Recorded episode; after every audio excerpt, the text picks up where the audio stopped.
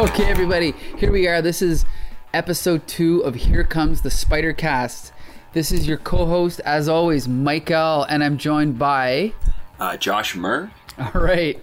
and uh, we are covering every single Spidey comic to come out in the 1980s, starting with June 1980. This month, in our second episode, we are now at. Oh, sorry. We started in June with one comic, then we went to July with the three Right. comics that came out that month, and now we're in August 1980. So today we're starting off with Amazing Spider Man 207. Um, which has a Spidey versus Mesmero. Actually, we should probably talk about this. How do you, is it is it Mesmero? Mesmero? How do you pronounce it? I was like, I thought it was Mesmero, okay. but uh, I, I don't know. Mesmero yeah. is more Italian sounding. Maybe who knows, right? Wait a minute. Wait a minute. Hold the phone.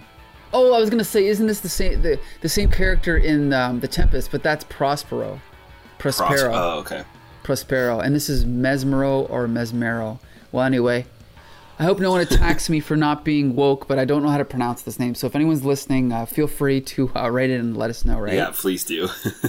Okay, so in this story, it's kind of an interesting premise. This is um, Spider-Man or Peter Parker, actually. Well, no, it is Spider-Man. Spider-Man basically finds himself uh, a job with Mesmero, and it's interesting because he actually goes out of his way to break a date with his girlfriend at this time in order to get this job, which I think is really cool, really Stan Lee esque plot there. And so I think of all the, um, I was surprised because this is written by Denny O'Neil, and I've heard a lot of bad things about his Spider Man run, but I think of, of all the Spidey comics we've read, this one might be the most classic feeling. What do yeah, you think? I, I well, no, I completely agree. Um, I feel like I'm gonna say this every single episode, but for me, Okay. Spider-Man is like both the supervillain problems and his personal problems. And he's Yeah. you know always got something going on, whether it's girl troubles or can't make enough money or you know gets fired from his job. There's always something in his personal life that also goes wrong. And this was just like the perfect blend of like everything kind of popping up all at once and you know classic down on his luck spider-man You're right, and Yeah. it also is helped by, in my opinion, excellent art by Jim Mooney, who um, I, I, like his career is most known for I think his run on Supergirl. At this point, he was working for Marvel. He had done a run on Ghost Rider, I believe, and um, I think we've come across it before. I don't even remember if it was last week or if it was in uh, Quasar Chronology. i We've think it was in it. Right, right. Yeah. But he is a like a classic artist, and I mean, you might argue that his um, his his his layouts are a little bit, um, I guess you could say, um, subdued compared to like say Jack Kirby or John Sure. Buscema. But but geez, like it just it almost looks like John Romita Sr. Just uh, like just such uh, eloquent figures and shading and For sure. layouts, clear storytelling. So yeah, this definitely feels like a classic Spider-Man story. yeah this was this was definitely one of my favorites uh, of this week that we've read Mm-hmm. uh, it was it was a lot of fun i i love like even like the little details that that they add into it um, Mm-hmm. the the first page it's kind of like a splash page but it's like a what they do is they kind of they make it look like an old movie poster Right. It's it's Or- just so fun. Or even like a circus poster. I yeah, yeah, yeah, It's it's it's really fun. Mm-hmm. Uh, even down to like not calling, you know the the artists and the writers, artists and writers. They call they call them like other names in the Right. Right. You know, in the in the top of the uh, the poster headline to kind of match that theme. It's it's really Right. fun. Yeah. It says uh, Denny O'Neil, graphic technician. Mm-hmm. Uh, James Mooney. Uh, and oh, and there's there's uh, three other people listed. Probably the inkers. They're called Raconteurs, which is of course named after the the '90s alternative Right. band. Ben Sean is Um, the purveyor of color. Right. It's right. just great. Yeah. Um, Yeah, this is uh, uh, you know, there's a lot of also a lot of classic images, you know, and Mm-hmm. this is something I think I, I I didn't I didn't notice when I was younger, but now that I I've been seeing it over and over, it's like just the image of Peter Parker changing into Spider Man Mm-hmm. and like swinging from the ceiling and kind of hoping no one really notices him. And he's barefoot and he's got his shoes kind of tied around his arm. It just it just goes back to that idea that Peter Parker is kind of down on his luck. He he doesn't have the Spider Cave. He doesn't have the wealth. He doesn't have right. Like he's always For kind sure. of flying by the seat of his pants. And I Yeah. think this Well, I, I think that's that's another thing too. Is he he's always kind of felt like he's like a top tier superhero, but Mm-hmm. he always has like street level problems, which is fun too because he doesn't have the like advantage of having like a lair or you know Mm-hmm. of a flying fortress or you know anything like that. It's just this kid. Which is which is so fun, yeah. But yeah, no, uh, the some of the like swinging panels and just like some of the things that that Spidey does is is a lot of fun. Even when he like down to him like standing on the roof talking to uh, Mesmero. okay. What page is that on? Uh, that's later on, on? seven on the digital, so it's probably might be six for you. Okay, let's see here. Oh yes, pure Spider-Man. Yeah, right. It's and he doesn't do that often, but it's cool when he does because we do have to remember he doesn't just crawl. Like he can Right. stand uh, right because he can stick to walls. So yeah. And Yeah, then he he makes like a, a Steve Martin joke right afterwards after he's asked to jump off the ceiling. Like it's just so so Yep. great. Yeah. Also, right on the same page, there's a classic shot of him. Uh, he buys a paper without the guy even realizing. He just leaves the money for the paper, and then he's Yeah. reading it while sitting on a uh, lamppost. Like I love things like so that good. because, yeah, and it, again, it's kind of like it's that old thing of you know, it, the question whenever you're doing a story like this is. How would like if you're gonna draw Spider-Man Spider-Man reading a newspaper, how would Spider-Man read it? If it's a Superman story, how would Superman read it? How would Batman? Mm-hmm. And every character should be completely different. You know, it's like we talked about the thing. The thing always acts like the thing in these stories, right? Spider-Man always acts like Spider-Man. And it's just it's it's an important thing that you you shouldn't be you, you should be able to I mean obviously we can see his costume, but if even if you didn't know his costume, if you just saw the outline of him sitting there reading that paper, you'd know it was Spider-Man, right? Um there's a couple moments of unsubtlety I just want to quickly mention with the story. Um, I mean, you could argue with this, but whatever. So he's, he's crawling up the, uh, I guess it's the Brooklyn Bridge on page uh, digital 10, and he kind of, you know, flashes back to Gwen Stacy, Right. which is fine. I mean, there's nothing wrong with that, but it's sort of like, it's kind of like how Batman has to remember his origin every issue. Spider-Man usually Right. remembers his origin every issue. This is fine, but I guess the other thing to remember is this was only, what, eight years after Gwen Stacy died. Right.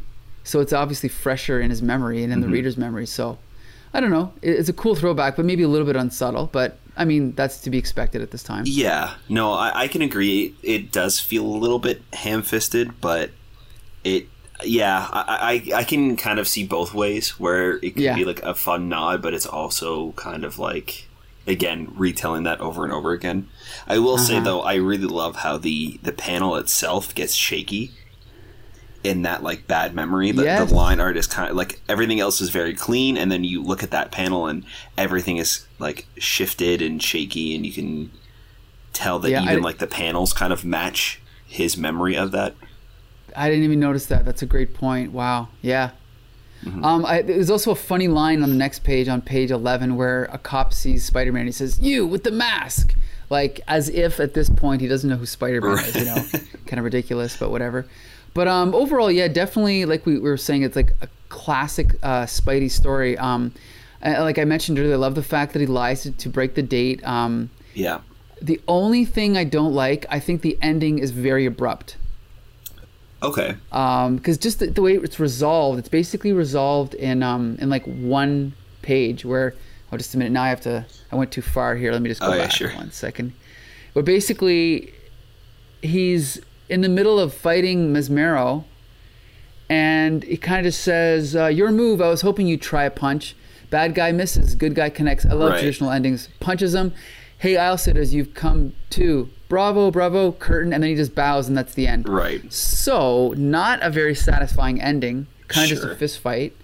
But other than that, I mean, I can at least give it points for having a done in one story in one issue, which I always like. Mm-hmm. Uh, so, yeah, what do you think of the ending? Yeah. No, I, I I can agree with that. I I was actually a little confused. I thought that for some reason I had skipped a page.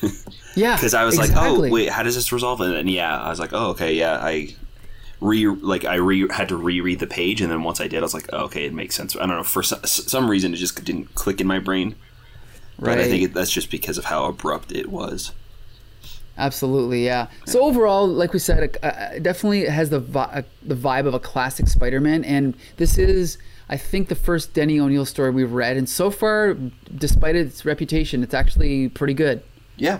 Right. So okay, so now we can move on to Peter Parker, the Spectacular Spider-Man number. What is it? Um, it is forty-five. Number forty-five. Yep. Right. Okay, so this one has one of those covers that I always remembered. Um, Spider-Man mm-hmm. is about to be, uh, I guess, cremated, and he's inside a coffin, chained up. Right. He's about to be cremated by the Vulture. Um, now the first, so this is Roger Stern. He's back again this month. He's our main man right now. Roger Stern is writing, and the art is by Marie, Marie Severin. Are you familiar? Yeah, are you familiar with Marie Severin? A little bit, actually. Yeah. Yeah, I don't know much about her, but I the only thing I know is that I believe in the '60s she was the only woman in the Marvel mm-hmm. in the Marvel bullpen or on the Marvel bullpen, but she was definitely the only woman there. I mean, there was also like Flo Steinberg, but I think she was just in administration or something. But so she throughout the whole you know 60s and 70s, I think was the only female artist, and so. Um, anyway, that's her distinction, but she is a good artist. Yeah. This issue, I think is unfortunately marred by the inks by Steve Mitchell. So it's kind of hard to tell. But uh, the art is good, but it's also a little bit rough yeah, to look at. I, I, agree. I, I, think that the art is actually improved from the previous issue.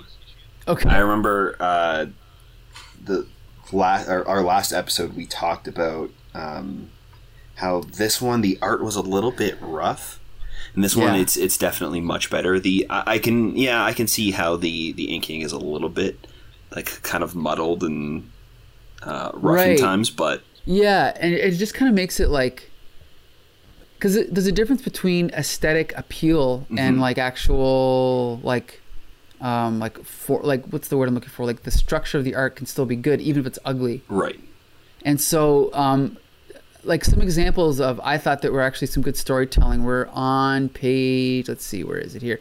Page seven or sorry page digital page eight. There's actually a really good shot in the middle row of panels. There's a really great close-up of the vulture's face. You see that?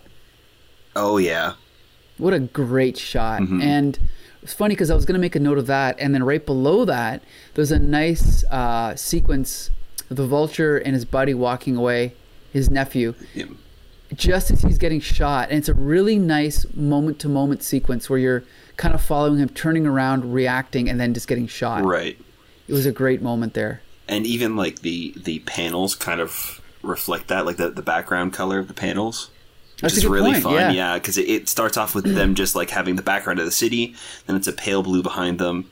When he turns around and notices what's going on, it's kind of yellow mm-hmm. and shocking, and then right after the blam, it's all red. Wow. It's funny because I didn't even notice that. And and you know, the, the, in film they say that um, that editing is the invisible art, but it's it's almost like because that's the second time I think you've noticed something with the color that I haven't noticed, and mm-hmm. it must just be because it's just not something. It's it's for me, it's just subliminal. Right. Like I, it's like I'm I'm experiencing what they're trying the, the, the effect that they're trying to accomplish, but I'm not noticing it, which is and that's really good. cool. I think that's yeah. a sign of of really good storytelling and really good art is being able to convey something without having to like shove it in your face. So right. for you to not even really notice that, but recognize that it was like really good, and then kind of clue in afterwards, that's yeah. that's probably a really good sign of some great storytelling. Yeah, through absolutely. the through just the the panels and the art alone. Right. Um, it's funny because speaking of color, on the next page, you know, you want to talk about grotesque. There's kind of I, I don't want to say this is ugly, but there's a there's a big close up of this guy when he's getting like beaten up by the vulture. Yeah, and it, yeah. it's actually pretty gross because first of all, I'm just gonna read this uh, this narrative. Yeah, even even the, the description of it is, is it, it's brutal. disgusting. He's yeah. like caught off guard by the ferocity of the attack. Alfred cannot begin to defend himself. He can only reel back against the hard alley wall as he feels his jaw and cheekbones cave in. Oh. And then it says, and as he looks up through puffy, swelling eyelids, he no longer sees the vulture. He sees only death. That's pretty graphic. That was yeah. That's that was brutal. Yeah. Yeah. Now the funny thing is, is if you look at the way his face is drawn, you can see that they're supposed to be like swelling and bruises, Mm-hmm. but they've colored it as if it's just it's all just normal skin color. So uh, to me, that's got to be a form of cens- censorship. Like I'm sure they intended there to be some red and like bruising in there, but they definitely don't show it. So, but that description is grotesque enough, I think. eh? Yeah. No, I, I I felt the same exact thing reading it. Mm-hmm. Yeah. So yeah, so basically we're following along. So, you know, this is sort of uh, the Vulture is mixed up in organized crime. So it goes back to I always liked when Spidey got into these organized crime Yeah. stories. Now at this point, to be fair, there's there, there's very little plot after page twelve other than Spider-Man and the Vulture fighting Right. on like the rooftops here, which is cool. Uh, then they make their way to a train station, and then it's more fighting, which is again fun. But I I guess it's, there's not much in the way of plot in this one. What I, did you think? I, I agree, but I will say though, like on the train station thing, this is he, they like actually fight in Grand Central Station, okay, which is to me always really fun to see characters like fight or or let's just like be in places that are real. yes, Like that that to me has always been really fun about the Marvel comics is that Okay. like everything is kind of rooted in in real places. So Sure. I I always kind of like um, that they're they're in a real place and you can like oh I know I know exactly where they are and you can kind of pinpoint where this happened. And I also like that um, it was a it was a good story point for them to be there too. I think Spider-Man makes an offhand remark about um, them uh, Vulture not having a or sorry Vulture having an advantage in this place because there's lots of place for, places for him to fly and room for him to kind of swoop around. yes. So that was so that's too. that was kind of a fun um, little you know idea that they had was let, let's let's place it here in this place specifically that way vulture has a little bit of an advantage and then spider-man has even more to kind of overcome to defeat him Mm-hmm. so it's fun Yeah, good point. I mean, if you're gonna do a fight scene for like seven, eight pages, you might as well do it right. yeah right? for sure Yeah, so so definitely, uh, so far out of the two, I do like Amazing better, but this was another en- enjoyable Mm-hmm. addition to Spectacular Spider-Man. So now we can move on to. you want to do Marvel? marvel, team up Oh, sorry, no. You know what? We'll do the annual. you want to do the annual first sure yeah Yeah. So yeah, so as we said, we're usually going to do three issues per month, but in the case where there's an annual published in the month we're reviewing, we're definitely going to cover that annual. yeah So this was an interesting one. First of all, I have to point out that so this is Peter Parker, Spectacular Spider-Man, King Size Annual number two, introducing the man called is it pronounced Rapier? I guess it would be rapier or rapier i always thought it was rapier but it, it- i don't know Rapier. Rapier. I'm gonna assume it's Rapier. I don't know. rapier is, is more french Yeah. i like that yeah Um. Also, yeah. So I want to point out this cover is drawn by Bob Budiansky, infamous for creating all of the Transformers Oh. names and uh, yeah, and uh, and character bios. Yeah. So he Oh, was really an cool. editor and a and an artist as well. Yeah. So cool i did not know that that's that's really cool Yep. And the interiors are once again by Jim Mooney, who we Mm-hmm. just, you know, we had his art uh, in Amazing a few minutes ago. And again, it's I love so it. So great yeah Yeah, it is. Again, it's like, and it's funny because this was a straight, like, you know, this is, let's just call this pre McFarlane Spider Man. So at this point, everyone, like, at this point, John Romita Sr. had set the standard for Spider Man. And I still like the fact that they were still drawing Spider Man like, you know, somewhat like the way John Romita would. And so it just has that classical feel. And I think Jim Mooney uh, fits that style perfectly. it's it's very good yeah Yep, the layouts are clean. The storytelling's you know straightforward. Um, There's a really nice, even like if you just go to page uh, digital five. I love this. Just look at this nice page where uh, Rapier's f- uh, fighting one guy, Spidey's fighting another, and just you know we cut to above them, uh, standing on like the dock with all the bodies around them. Then we cut to a different angle of uh, the one guy tied up in the webs, and then we cut to some nice over-the-shoulder shots of Spider-Man talking to Rapier, and then back, and then he's walking away, and then that final shot of him walking away into the mist. I just, it's just classic art. Yeah, it's very good. It, uh, the the variation of the panels is really great. The Mm-hmm. layout of everything, especially since uh, you know coming in from last week, where a lot of the art seemed very kind of repetitive. This one, you Right. can really get a sense of where they're fighting, what the action is that's going on, and the the layout of everything uh, lends itself to the storytelling. exactly. which is really great. So yeah, so in this story, basically, he meets this guy named um, Rapier, and then later on, he goes back to the Daily Bugle, and he finds out that um, the Daily Bugle is being sort of threatened by the mafia, but but in Marvel they're called the Maggia or Maggia. I guess it'd be Maggia. Maggia, I think. yeah, and uh, rep- and- this particular crime boss is uh, Silvermane. Silvermane. hmm Yeah, oh, I always thought he was cool. And basically, he's threatening uh, J. Jonah Jameson, but then J. Jonah Jameson, you know, he gets all tough and sort of kicks him out. And then, um, and basically, they decide they're going to go ahead with their coverage of the mafia anyway. Then Spider Man decides to go to Silvermane's uh, headquarters and beat the stuffing out of his henchmen and Right. sort of uh, threaten him a little bit, which, you know, it's, it's one of those things where um, Spider Man's kind of in between. I mean, he's not really a vigilante like Batman, but he has been known to get violent with these guys, right? Yeah. Which I, I think it kind of just shows he's again he's sort of a teenager and he's still sort of struggling with the right way to deal with this kind of thing. But it is kind of uh, cool to, for him to, to deal with organized crime, right? Do you agree? Yeah, oh yeah. It's it's nice to kind of have a, a bit of a break between the like big bad supervillains, like the you know the big names like Vulture. So after reading um, the other, this is this was the last one that I read. So after too. reading after reading uh, the other three, it was kind of a nice refresh and like new story. So Mm-hmm. yeah, it's yeah, I, I- I liked it. So yeah, there's a really good line on uh, digital 28. In the original, it was uh, 37. But um, um, Rapier, he so we should point out Rapier. He carries a uh, what are those called? Those swords. Is, is a Um, rapier, a rapier. That's what that's that's why his Oh, name that, is that's that. what it is. Yeah. Oh, there you go. Right. Okay. there Yeah. you go. And so anyway, and so he says, um, you know, but you forced my hand. Now pick up the sword if you. Oh, so basically he's challenging Spider-Man to a duel. It's so he's You know, good. Yeah, pick up the sword if you value life. And Spider-Man says, yeah. And uh, what do I do with the thing? Put a marshmallow on the end of it. Like I, I love the. It's like a pure Stan Lee gag. It's great. yeah. You know, just moments like that. So they do end up having this uh, one-on-one sword fight, which is kind of cool. Mm-hmm. And uh, it kind of in this castle. I don't know. I just thought that was a great moment. But you know, um, kind of interesting. Uh, Spider-Man actually loses the fight. Oh no, he doesn't No, lose he, the fight. It's well, he does win, but then um, Clarissa comes in, the Right. girl. Yeah, and then uh, knocks him out, even though he's got the proportionate strength of a spider. I don't know. I guess getting knocked out by the butt of a sword will do it to you.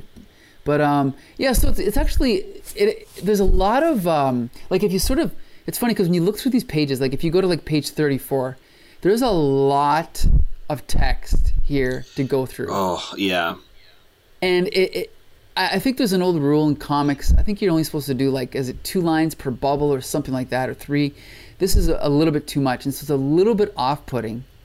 But it's none, none of it's bad. It's just a little bit. It kind of just breaks the rule. Of, yeah. uh, and I think breaking the rule is okay if it's if it's Really good? if- yeah, if it's really good. Like if it, if it works, it works, right? Uh-huh. Um, and I think that if you because they had a kind of com, um, oh my goodness, eh, because they had a compelling story, I think Yeah. that I was okay with you know reading a lot and Sure. in breaking that rule because the story in this one I thought was the strongest for sure this week. It might honestly be the strongest story we've read so far on any of our podcasts, in my opinion. I really had a lot of fun with this one, and well, and we and you know who wrote it, right? uh, Our pal Ralph Macchio, who co-wrote Oh. Project Pegasus. oh my goodness, So maybe he's maybe Ralph Macchio is the unsung hero of the Bronze Age. maybe yeah. because he doesn't have. I mean, I, I don't really hear his name mentioned much, but so far he's impressed us with everything he's done. Mm-hmm. And, and you're right. I mean, this isn't like a the story isn't like a masterpiece, but it's a well thought out, complete story with like Right. interesting characters, right? And I- and I think they also kind of rely on some stereotypes and like other stories to base off of because Mm-hmm. Rapier is is based off of Zorro, I assume. At least that's the vibe Yeah. I got from him. Him. Sure. So they didn't even have to go too much into his backstory, and I kind of got the gist of who that character was. Just Mm-hmm. from the design and then kind of how he acted and you know that swashbuckler um, you know, Inigo Montoya kind of vibe to him Sure. so yeah, he he was a lot of fun. Um, and then yeah, making him the vigilante, where you're kind of unsure if he's the hero or the villain, and having him kind of team up with Spider-Man a little bit at the beginning helps Right. and, and lends to that. So yeah, I thought that this one was the, the strongest story so far. Yeah, I think you might be right. It, it's definitely, it's probably the best one this week. I'll agree with that for sure. Um, I, I got to point out the one one line of dialogue. I got to point out. This is such a cliche. Is Sure. at the top of uh, page digital thirty three when uh, Rapier gets shot. He actually says, "I- "I'm shot in the back, shot." in the back." Ugh, not good dialogue. No. not good dialogue, but still overall a good story, right? Yeah. It's, you know what's also funny in, is that I, I especially noticed this like when I was a kid and I was reading these comics, is that um like you get to the end of the story and it you're not even sure if it's over. Like it just says, and once okay once it did I think he, oh so Spider-Man says I'm not sure myself but I've got a hunch uh, was forced to confront something inside himself tonight, something that's been gnawing away at him for years and and was ready to explode. Then and once it did I think he lost the most precious possession he ever had and somehow someday I hope he realizes it. But it doesn't it doesn't say the end. It doesn't say it just ends. Right. Which is Yeah, cool. Which is fine. I, I like that because they, they do kind of end off this story that they're telling, Mm-hmm. but then they also kind of have a little bit of a like a unless or maybe Yeah. like you know possibly like there's there's almost like a question mark at the end of the end Yep. on this one. So, So yeah, it- yeah, so it always leaves that possibility that he could come back. And Right. and does he come back? We'll have to keep reading to find out, right? Mm-hmm. So, so now we're going to move on to Marvel Team Up number 96. all right, and So this, yeah, this is interesting because this co-stars a certain uh, Howard the Duck. right Now, are you familiar? Are you familiar at all with uh, Howard the Duck? Um, I'm a little bit. Um, Okay. I don't. I haven't read too much of his comic, but I am definitely familiar with Howard the Duck. See, it's funny because um, I, I got into Steve Gerber later in life, but um, I did one of those things I used to do, which is I went to these conventions and I snatched up dozens of comics written by him before having read any of them. Okay. Mm-hmm. And so I now I had read Omega the Unknown when I was a kid, and it was really good. If you ever get a chance to read it, and I've read his Submariner, they're really good. But the thing about Steve Gerber is he's a he's a satirist. He does humor, and mm-hmm. I first I think I actually first got exposed to his writing because he was one of the main writers on the GI Joe cartoon in the '80s. Okay. So he's got a certain sense of humor. But Howard the Duck, this is the thing about humor, written and created in 1976. I started reading that series. There's 32 issues that he did. I couldn't get past the first 10 Right. because it was to me not funny at all. Now I don't know if it was because what they were sat- satirizing was no longer relevant. I don't know if the references were outdated, but I just could not get into it. So I mean, other than the great art that it had, I just could not get into the writing, and so unfortunately, I stopped reading. Sold them all off for a buck each. Sorry, sorry, Steve. But I'm still excited about you know it's still something different to uh, to see Howard um, you know guest star in a comic, and so this is a bizarre story where Spider-Man ends up sort of teaming up with Howard the Duck. I guess. Yeah, it's really weird. I I actually thought that I was going to have a lot of fun with this one, and I, I think I ended up kind of being a little disappointed. Yeah, uh, Yeah. understandable. Um, so it's written and drawn by Alan Kupperberg, who I'm not overly familiar with. Right, I, neither I am do have I. his. Yeah, I mean, I have his brother Paul Kupperberg on Facebook, but I don't know much about him other than that he did two issues of Transformers, Okay. the old Marvel series, numbers six or five and six, which I thought were really good. He kind of has an unusual style. He's kind of a more more of a, a cartoony style, right, than a realistic style. And apparently, he took over the Howard the Duck comic strip after I think it was Gene Colan left. But um, I, I actually think for this story, his art is perfect for Howard. The question is whether or not it's appropriate to Spider-Man. What did you think? Yeah, it. I think in in some places it was it worked, but then in others, like especially when Spider-Man was Peter Parker, it really didn't feel like him. Like it didn't feel like Peter. It didn't feel like Spider-Man. But I Yeah. I I, feel like some of the some of the stuff where, when he's in the mask felt fine. Mm-hmm. But um, yeah, I think that it's it's you know he didn't necessarily nail the the Peter Parker look. Well, the thing is, is like if you look at page um, digital six, there's at the very top. There's a great shot, I think, of Howard and the, he's a taxi cab driver, and Mm-hmm. It's he's driving around this guy, the the bad guy of the story. His name's Status Quo, but I think that's a great shot. Mm-hmm.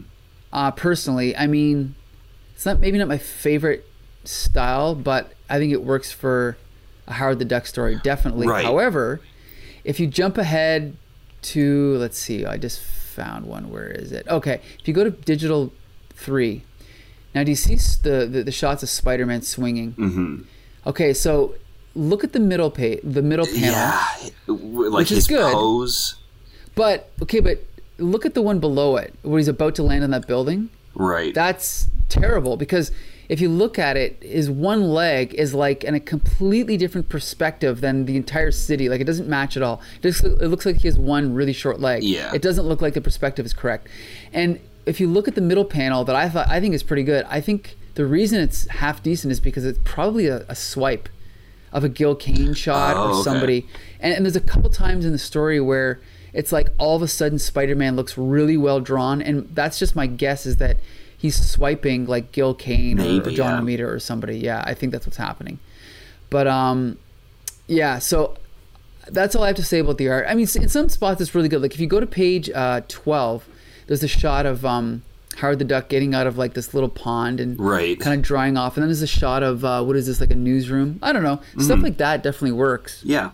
I just think that it's a little bit too. Uh, I guess I don't say sloppy, but like It just feels like Uh, it just feels like a different style, I guess, from Right. other comics at the time, the Marvel comics at the time, and I think that's Mm-hmm. why it felt off. It's because Yeah. we're we're reading the same character over and over again in this podcast, so we're very familiar with how the character looks and acts and the art style. Like even if it does change from comic to comic, it at least has like a similar flavor and feeling to it. This one just felt the most out of place, I, at least to me.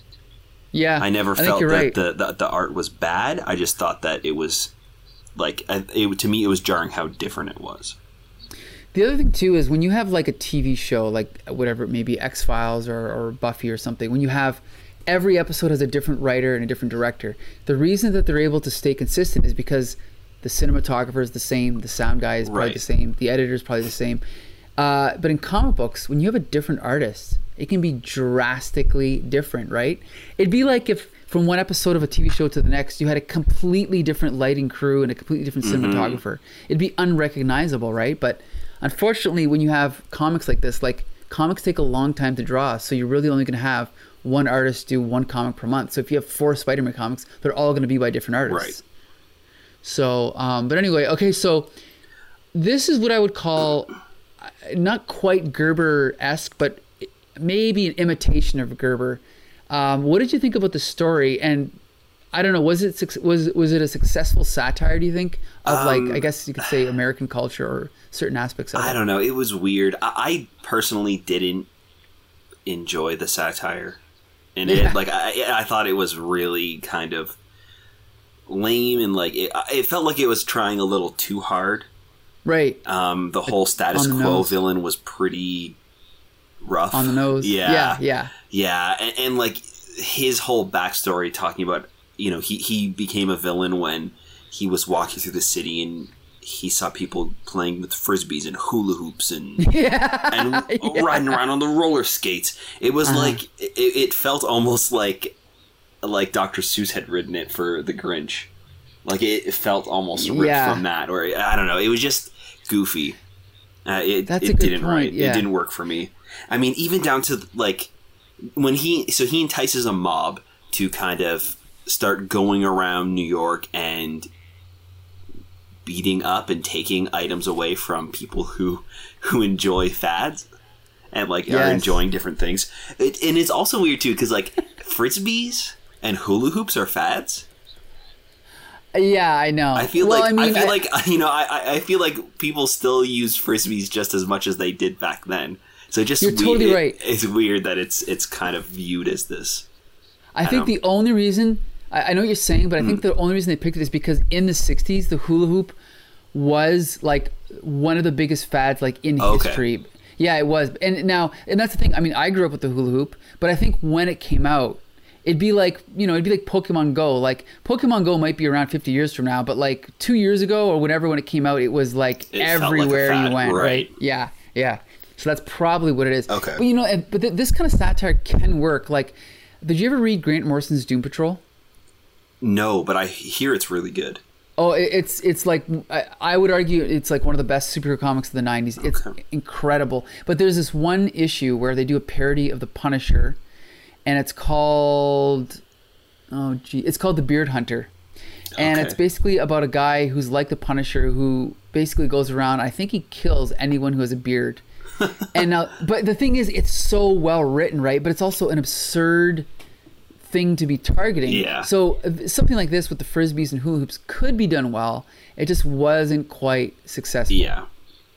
I guess the I only thing I can say, yeah, like the only thing I do like about this is that I love the fact that at this point in Spider-Man's history, you know, you get you get to like the 90s where you have like, you know, 18 part crossovers like you know, Maximum Carnage and Mm-hmm.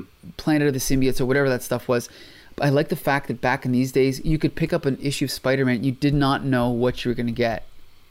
Yeah. No, that's very so true. the possibilities, there was far more possibilities about is this one going to be funny? Is it like look at this? In one month, we have basically a talking animal satire. we have a mafia story. We have like a Zorro guy. And then like a classic superhero story. And then right, Yeah. right. So I think that just goes to show like the benefits of uh of not having to tie everything together Right. into one big story. Yeah. So, I Um, mean, I actually I've got a question.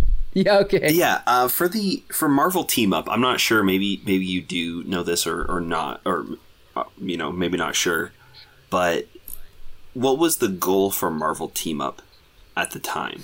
Because to me, it seems like it's a good way to um, have a series where you have a main character like Spider-Man who's very popular and is going to bring in an audience and then you have him team up with other heroes that are lesser known to kind of Yes. drive people to read those comics is that I assume I would, I would say 100% that's what it was created for. Yes. Okay. A- As we're Brave and the Bold and DC Comics Presents Right. and Marvel Two in One. Now, obviously, I think at this point, I don't even know if Howard the Duck had his own comic. He might have already been canceled. okay So maybe there was no direct benefit to having him in this.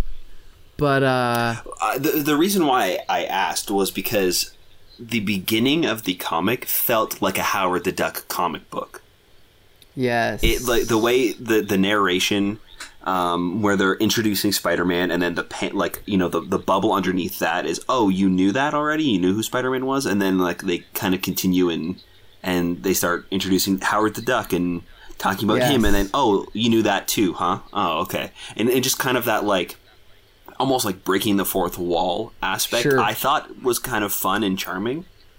But then it Well, you- it you- isn't really continued on but but like to me that felt like something that would be um you know specific to Howard the Duck and the Howard Howard the Duck comic. So if that was something that I enjoyed that would probably drive me to read more Howard the Duck comics. So that's why I kind of was thinking about that and I kind of enjoyed that um, you had a Spider-Man comic, but it was flavored completely differently because you're, you know, you're introducing to an, intro, introducing the audience to a new character and trying to um, drive them to that comic book, to that different story.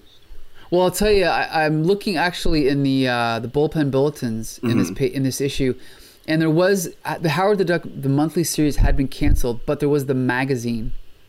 So Oh, okay. technically, that that's what this would have been plugging is the Howard the Duck magazine, written by Bill Mantlo, drawn by Michael Golden, my favorite artist of this era, Mm-hmm. and inked by uh, Bob McLeod. So yeah, that's where they were driving him to. And Okay. then what was the, the last issue was Spider Man and, geez, who was it last month? last week. uh, it was not. Wait, it was. Um, We should know this. Here, let me uh, let me check here on the old. Uh, let me go back. It was Mockingbird. Oh, so there you go. Introducing a new character. I mean, which is another. It's another great way to introduce a new character is to stick them with Spider-Man's, right? So then Mm-hmm. she'd obviously get more exposure here than in her own series. Right. So set her up and then eventually get her own series, which she didn't really get one for a very long time, if at all. Mm-hmm. But yeah, that was obviously the intent. Right. Um, So yeah, um, overall, so this month, okay, so let's uh, we we're gonna start like a new little feature. One of them is our favorite story, and one of them is our favorite cover. Mm-hmm. Uh, so of the four, what's your favorite story this month? Then I think it's got to be the annual. That Sure. one. That one was a lot of fun. It was a well-rounded story, and it kind of finishes it off, and then caps it off with like a kind of teaser. If you wanted to kind of continue on, and if it did well, they could kind of continue that story. Um, I think it was the most classic uh, Spider-Man has been in a little while, like from, Yeah. from what we've been reading, and uh, yeah, the introducing the new character was also well done. So yeah, I think the the annual was my favorite. I I don't know if it was the annual, or if it was. Um, I think it might have been uh, the issue of Amazing. Yeah, two oh seven. Yeah, I think so. Yeah, that was probably my favorite story. It was very good. Yeah. Yeah. And and it's funny because uh, even the cover, I don't know if it was the best cover, but it's sort of the one that uh, it stuck out. Like I've seen that cover so many times, Mm-hmm. and I just think that it's maybe the most memorable cover. What do you think? yeah, that What's one. your favorite that cover? one was by Mike Nasser, right? The cover. Oh, was it? I didn't Yeah. check. Ah, yeah, I. I did notice that because I I wanted to check to see who had done that one. Ah, okay, so that's probably why. Yeah. So, yeah, I that- I like that. one. The, the, I I really like the cover as well. Yeah, that's a good cover. Mm-hmm. So yeah, that's probably my favorite. Which is like I, like I said, it's surprising for me because it's Denny O'Neil, and I'm not a huge fan of Denny O'Neil, and I've also heard bad things. In fact, um, my my uh, one of my favorite Spider-Man websites uh, is uh, it was called well, it was Spidey Kicks Butt, and now that's sort of merged with the Spider-Man Crawl Space, and they've got a list of the ten worst Spider-Man eras ever, and uh, Denny O'Neil's run on Amazing is on there. So I haven't been expecting much, but so far I'm happy with it. Good. Yeah. Oh, and so anyway, I also wanted to point out I uh, did pick up a new Spider-Man. It's very rare. I mean, I sort of pick and choose newer comics nowadays, but I did pick up a Spider-Man comic last week, and I think everyone should get it. It's of course I can't remember the name of it, so I'm going to look it up. But it's uh, it's uh, written by Gerry Conway, who everybody knows from his uh, like I don't know how long he wrote Spectacular Spider-Man, but it was like was like 100 issues on, on Spectacular yeah. and like 50 issues in Web of Spider-Man. And then he also had another run on Spectacular before that. And then he had another run on Amazing Spider-Man before that. And so um, he's back and he's teamed up with um, Erik Larsen and uh, Mark Bagley, who I don't like Mark Bagley at all, but the comic is called The Amazing Spider-Man Going Big. And so even if it's not good, for the sake of supporting these these uh, veteran creators, I think everyone should pick it up because I don't know. I mean, to me, if Gerry Conway's still kick- kicking around, why not let him draw or why not let him write Spider-Man, right? Yeah. So anyway, are you a fan of Erik Larsen? Um, yeah, yeah. I, I think I, I, I like Erik Erik Larsen. Okay. Yeah. Okay.